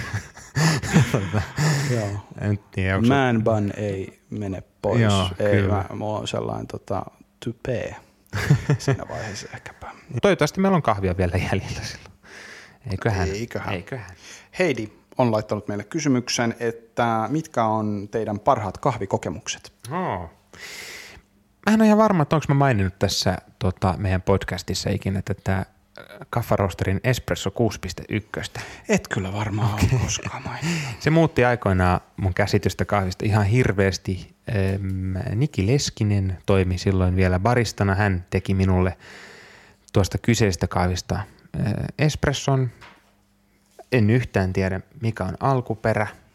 Veikkaan, että menee Afrikkaan. On ollut yhden alkuperän kahvi – se oli ensimmäinen kahvi, jossa mä maistoin ihan selkeästi tämmöisiä marjasia ää, niin piirteitä. Mä muistan, että Niki kuvaili sitä hilloisena ja se espresso, en tiedä oliko se siinä niin kuin ristreton ja mä väitän, että se on ollut lyhyempi espresso, miten nykyään on. on ja tota, muistan, että kyllä semmoisella niin pyöreillä silmillä, että se oli niin hilloinen. Se oli kuin sulatettu hillo olisi juonut. Ehkä tämä nykyään kuulostaa naurettavalta, mutta tämä on ollut kahvikokemuksena äärimmäisen mieleenpainova. Ja mä sitten sanon, että kyllä noin kyllä noi kisareissut on ehdottomasti niitä, että kun pääsee siellä olemaan oman niin kuin erikoiskahvimaailman ö, huippujen kanssa tekemässä hommia ja, ja verkostoitumaan pääsee siellä ja maistamaan kaikenlaista erilaista. Ja varmaan nyt tuot viime keväänä Bostonista jäi käteen yksi merkittävimpiä kahvimuistoja, eli Yhdysvaltain edustajan kisa Espresso La Palma joka maistui ihan siltä nesteeltä, mitä on ananaspurkissa. Joo. Ihan uskomaton. Kyllä. Joo, ehkä itse just lähdin tuolle kahvikuppikeskeisesti mm. tähän, mutta sen kerran kun aikoinaan ulkomaille menin kilpailemaan silloin joskus, kun vielä kilpailin tota, kotimaassa, niin täytyy sanoa, että se oli kyllä uskomaton kokemus tai mulla tuli ensimmäistä kertaa sellainen fiilis, että nämä jotkut ihmiset oikeasti haluaa oppia lisää, kun ne mun silmissä jo osaa ihan perkeleen paljon asioita. Niin, Et se oli tosi, tosi motivoivaa. Ja sen takia mä sanonkin, että vaikka mä en nyt itse enää kilpaile, no en sano ikinä ei, mutta ö, tällä hetkellä en ole nyt ollut enää kilpailemassa, niin ihmiset kilpailkaa, koska se on aika hieno tapa nähdä verrokkejanne. Te kiritätte itseänne, mutta te tietyllä tavalla niin kuin motivoitte siinä samalla. Kyllä. Niin kotimaassa kuin ulkomailla. Juuri näin, juuri näin. Sitten otetaan pari nopeita. Tommi kysyy, mitkä ovat kolme tärkeintä asiaa, mihin kiinnität eniten huomiota kahvissa? Hmm. Ymmärrätkö tämän kysymyksen niin kuin kahvissa raaka-aineena? Tai jos mulla olisi pussi kahvia niin. tässä, kahvihylly vaikka. Että No miten- niin, se voi ymmärtää. Niin, tai sitten kahvikupissa. Joo, mä- Jompi kumpi. Niin, okei. Okay, no, kyllä mä mietin ensimmäisenä alkuperää. Mä vähän reflektoin omia kokemuksiani, minkä, joita mulla on näistä kyseisistä kahveista. Toisaalta nykyään mä enemmän ja enemmän haluaisin kyllä itse asiassa vieläkin enemmän ajatella esimerkiksi kahvin ostopäätöksen yhteydessä sitä, mikä on sen kahvin tarkoitus. Et mä mietin usein sitä niin kuin makua ja alkuperää tai alkuperäistä tulevaa makua, mutta sitten se, että minkälaisen hetken mä se haluan. Että mulla olisi Okei. vaikka aamupalakahvi tai sitten mulla olisi vaikka kahvi sellaiseen hetkeen, kun mä haluan jotain uutta. Mä haluaisin ehkä, että se virittää mua luovaan ajatteluun tai sitten mulla olisi vaan sellainen kulutuskahvi. En mä tiedä. Tämmöisiä Niin. juttuja mä oon miettinyt, miettinyt viime aikoina. Kyllä mä aika paljon mietin myös sitä pahtimoa. Se on toki jo ennen kuin mä suuntaan kahvikauppaan, että mä suuntaan tiettyyn kahvilapahtimoon, pahtimokahvilaan osto, ostoksille Se on kyllä. tai tilaan netistä. No mä näkisin sillä lailla, että toki kun tota, niin kuin tietotaitoa kahvista jonkun verran on kertynyt ja tietää vähän niitä alueita, tietää jopa pesuasemia, mm, tietää jopa tiloja, kyllä. niin mm, reflektoi just sitä, että minkälaisia kelloja se kilkattaa Just se näin. kahvi. Ja jotkut saattaa herättää kiinnostuksen, joku voi olla sillä, että onpa mm. uutta. Joo. Just vaikka niin kuin alkuperään tai siihen, niin kuin mikä, sen, mikä sen kahvin nimi on, se kiinnittää mun huomioon. Tämä on aika hauskaa, että et, et joskus lähestyy kahveihin silleen, että hei, et tästä mulla on kokemuksia aikaisemmilta vuosilta, mutta tämä on jotain, mitä mä en ole ikinä maistanut. Että nyt olisi kiva päästä tutustumaan elämyksiä mä haen kahvista. Mm. Eli jos on joku ihan uusi alkuperä, funkkii fermentointia tai jotenkin niin kuin mielenkiintoisen oloinen tausta muuta ja makuprofiili on tosi mielenkiintoinen, niin kyllä mä sen todennäköisesti ostan. Eli tuollaiset niin ulkoiset seikathan siinä on hyvin Joo. Tärkeitä. Hirveän vähän kiinnitä huomiota mihinkään etiikkaleibeleihin tai sellaisiin, mutta Kyllä mun täytyy sanoa, että jos jollain paikallisella pienpahtimolla, tai sitten sellaisia jotain nettikatalogia, siellä olisi vaikka kiinalainen erikoiskahvi, niin kyllä mä saattaisin sen ihan mielenkiinnosta poistaa Joo. itselleni. Ja itse asiassa mitä nyt tuli noihin leibeleihin vielä, niin kyllä kun mä olin Dropilla käymässä tuossa joitain viikkoja, kuukausi pari takaperin, niin, niin tota, kyllä sieltä mukaan ne luomut lähti. Joo, just näin. Mikä kyllä. oli Se on kiva nähdä, että miten ne... Oot, no, oot varmaan maistanut. On. Pirun hyvä. Joo, Joo. joo, tosi- ei ole tosi aina uponnut, mutta, mutta kyllä se tota, nämä, nämä kyseiset oli kyllä aivan erinomaisia. Joo, Siellä oli sitä joo. Boliviaa ja luomu Keniaa. Oi, oi. Vitsi. Se oli mielenkiintoinen. Joo, äh, miksi kahvi väsyttää? Tätä kysyy Aleksiina. Niin, mä oon kuullut, että se piristää, mutta toisaalta mä oon kyllä kuullut myös, että kofeiini yli, yliannostusoireisiin tämmöinen käänteisvaikutus lukeutuisi myös. Eli hyvä ystävä, juo kohtuudella. Kyllä. Äh, Lauri kysyy, mitä Suomen kahvikulttuuri kaipaa? No nyt tämän niin kuin meidän maratonlähetyksen päätteeksi meillä on jo aika paljon juttuja, mitä kahvikulttuuri voisi kaivata. Kaipaa vallankumouksen, en, en mä tiedä. Ähm, suomalainen kahvikulttuuri kaipaa, mm, se kaipaa fressejä tuulia tällä hetkellä. Lisää puhetta. Niin, Ehkä parempaa itsetuntoa. Ja tällä mä tarkoitan sitä, että ymmärretään se, mitä meillä on jo, osataan arvostaa sitä. En hae tässä nyt takaa mitään, että pitäisi jotain suomalaiskansallista traditiota jotenkin niin kuin vaalia erityisesti, vaan ehkä myös se, että kun meillä on parempi itsetunto, niin me uskalletaan kokeilla uusia juttuja ja tarttua niihin ja ennen kaikkea soveltaa niitä. Sitten mielenkiintoinen kysymys.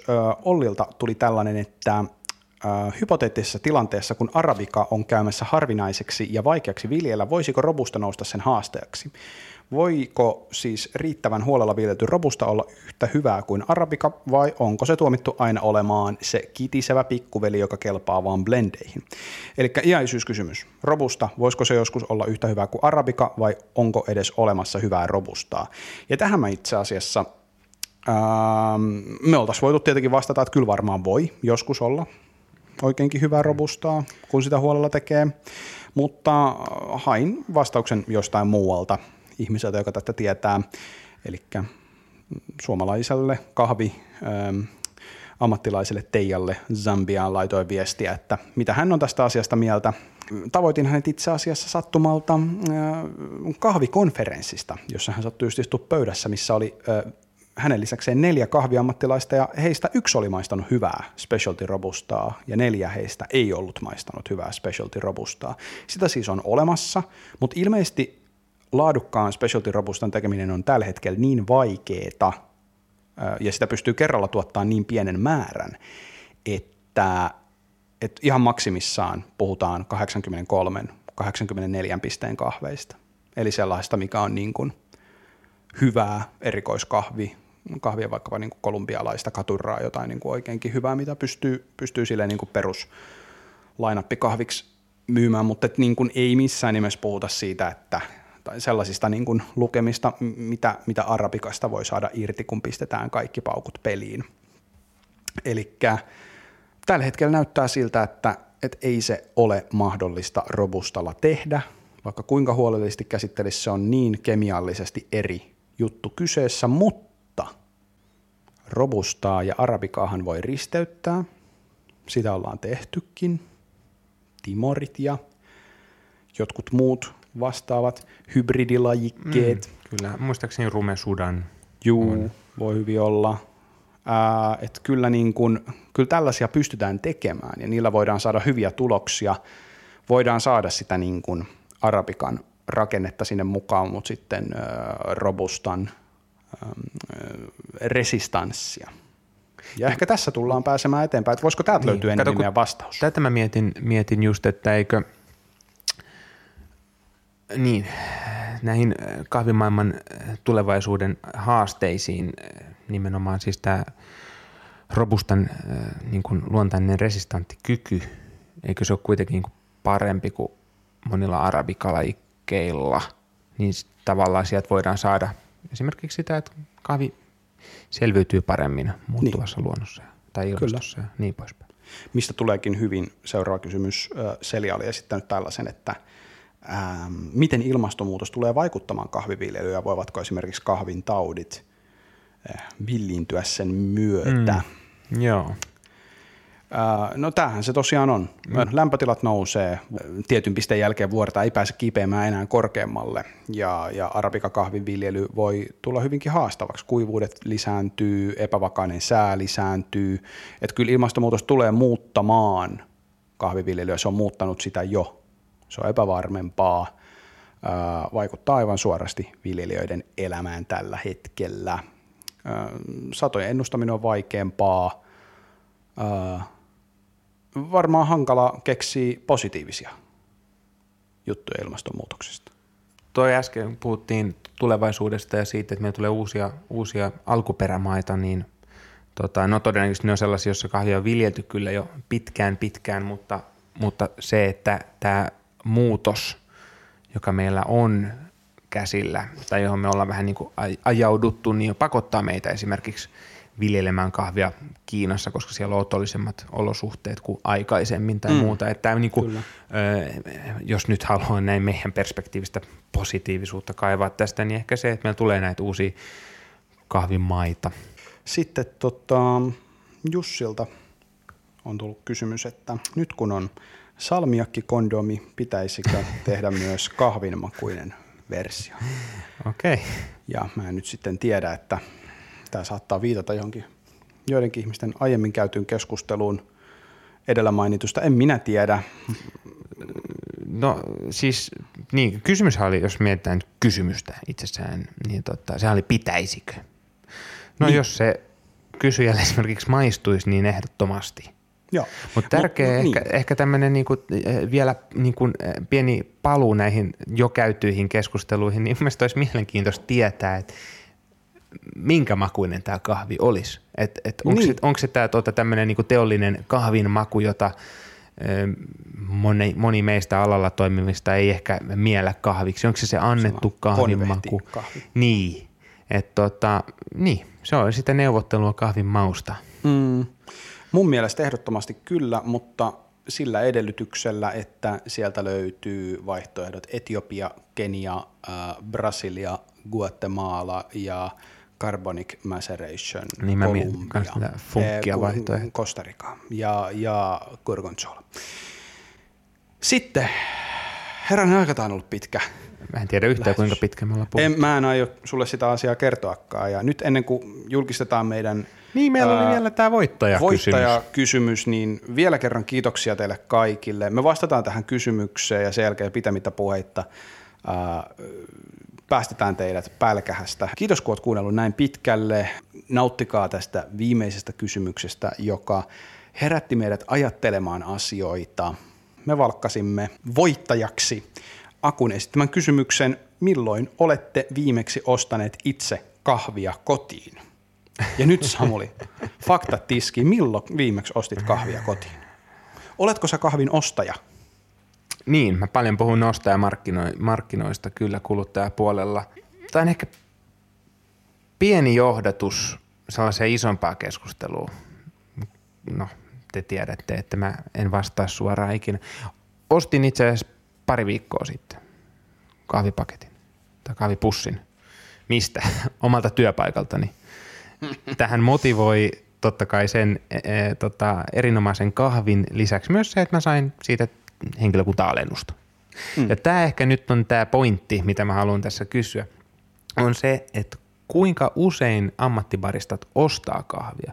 Paljon puhutaan siitä, että kuluttajien pitäisi ymmärtää kahvin laatu, kaikki se siellä taustalla, öö, maksaa vähän enemmän, mutta kuinka moni barista, joka työskentelee kohtuullisen pienellä palkalla loppupeleissä, sitten ostaa esimerkiksi näitä 15 euron kahvipaketteja? Joo, tota mä mietin silloin erityisesti baristana työskennellessä, että, että mä niin kuin tavallaan saarnaan sellaista, että kahvista pitää maksaa, hyvästä kahvista pitää pystyä maksamaan ja, ja kyllä se on ehdottomasti näin. Ja sitten kuitenkin, kun sitä kahvia on koko aika saatavilla, niin. sitä on koko aika töissä juotavana, kahvipusseja saa erilaisista tilaisuuksista – niitä saa palkintoina, henkilökunta-alennukset totta Mhm, kai, se kyllä. ehkä ajaa. Toki ajaa tämä Kenia Kiampu, jota mä ostin, niin on ihan, se on itse asiassa just semmoinen vanhan koulukunnan Kenia. Okei. Maistuu oikeasti nyt musta erokalta. No Siksi mä sitä ostin. Tätä täytyy Mun piti maistaa. tuoda sitä tänään, mutta mä unohdin. No, mutta meillä oli sitten tämä Löfbergs. Joo. Tota, sulla oli tähän joku hyvä analogiakin olemassa olutpuolelta. Niin mä mietin tätä, että voi olla jopa niin, että monikaan barista ei välttämättä osta edes sieltä omasta paikasta kahvia tai saattaa ottaa tiedätkö, pussin jämiä ja mm. mitä on, ehkä menee vähän niin kuin päiväykset paukkuun niin ettei kehtaa myydä ja niin poispäin. No tässä on se ilmiö, että ei välttämättä juoda ihan täysin kuranttia kahvia tai sitten kun juodaan, niin juodaan sitä omaa kahvia. Ja siinä aika äkkiä tulee tämmöistä niin kuin, mitä sanois, tottuu siihen omaan kahviin ja tämmöistä helposti liukumaa niin kuin tapahtuu, ei ymmärrä sitä, että mitä muut tekee.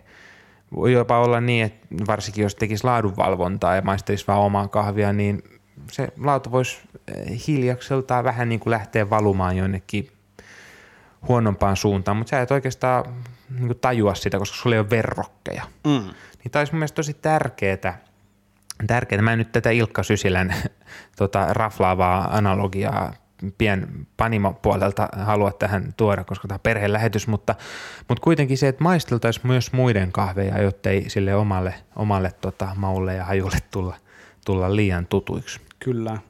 Ja tämä kysymys kirvoitti mulla heti ajatuksen mm, takavuosien tällaisesta, mm, taisi olla Barista Guild of American. Joo, niin tässä muistan, tota, mitä se- luen, jollain leirillä tällainen luento. Stephen Morrissey, vuoden 2008 barista maailman mestari, piti luennon otsikolla I am world barista champion and I don't want to pay for your coffee, jossa Morrissey erittäin ansiokkaasti kävi läpi näitä tällaisia tuntoja siinä, että kun hän voitti maailmanmestaruuden, niin ja, ja hän oli töissä, töissä tota, intelligentsialla tällaisten uusien kahviloiden avaamisesta vastaavana ammattilaisena, niin ei hän maksanut kahvista koskaan, koska ilmasta kahvia oli aina saatavilla, mm-hmm, aina tuli jostain joku pussi, aina jotain, jo, jostain aina ilmaantui kahvia. Ja sitten kun hän kävi kahvilla, niin ei baristat halunnut häneltä maksua ja niin edelleen, kunnes sitten hän jäi isyyslomalle ja tämä tällaisten niin kuin ilmaisten kahvipussien virta ehtyi, kun hän vietti mm-hmm. ihan ehkä fiksun päätöksenkin mukaan aikaa lapsen kanssa ja e, notkui vähemmän kahviloissa ja pahtimokemuissa ja tommosissa, niin tota, hän, hän tässä kyseisessä luennossa käy mun mielestä erittäin ansiokkaasti läpi näitä ristiriitaisuuksia ja näitä ajatuksia, mitä siinä herää, että niin – me puhutaan tästä, että kahvista pitää maksaa, mutta ollaanko me oikeasti valmiita maksamaan siitä kahvista? Ja tämä on erittäin mielenkiintoinen kysymys. Vastauksena itse asiassa Akun esittämään kysymykseen mä vastaisin, että toissa viikolla ostin Oslo-reissulla muutamankin kahvipussin. Ja nämäkin on itse asiassa nämä munkin yleisimmät kahviostokset tapahtuu nimenomaan ulkomailla. Kyllä. Eli silloin, kun Joo. on jossain semmoisessa ympyrässä, jossa no, on jotain mielenkiintoista tai mm. ei ole tarjolla ilmasta kahvia. No toimistolle tulee nykyään ostettua kyllä kahveja, mutta ne Joo. menee sitten tietenkin, niitä ei ehkä lasketa omiksi kahviostoksiksi. Niin, just näin. Joo. Joo. Mut, mut. Onneksi olkoon Aku. Joo. Hommataan sulle Blue Bottle Coffeein uh, Perfectly Ground annospussi. Pääset testaamaan, miltä tulevaisuus maistuu mahdollisesti. Se on, se on, se on erittäin mielenkiintoinen Se on tosi kokemus. mielenkiintoinen. mielenkiintoinen. Ja niitä ei paljon Suomessa ole. Ei. Uh, kiitos vielä kerran, kun kuuntelit. Kiitos Samuli, kiitos, kun olit Jarno. mukana. Mil, mil, miltä tuntuu vastata kysymyksiin?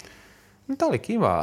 Mun mielestä tässä hmm. olisi oikeasti tota, siis ihan oman formaattinsa – aineesta. Kyllä. Ja ehkä se, jos otettaisiin useammin näitä, niin no siis saahan meille laittaa paljon kysymyksiä, mutta meillä voisi olla ehkä sitten vähän niin kuin pienempi taakka käydä näitä yhden illan aikana läpi. Se on totta. Jos te olette kiinnostuneet näistä tällaisista jaksoista, niin pistäkää viesti. Tai me voitaisiin pistää kyselyä, että oliko tämä kiva vai oliko tämä tylsää. Kyllä, kertokaa siitä meille. Äh, oikein hyvää sen ajan kohdan jatkoa, jolloin tätä kuuntelet ja muista juoda kahvia. Hyvää kaamosaikaa. Moi moi.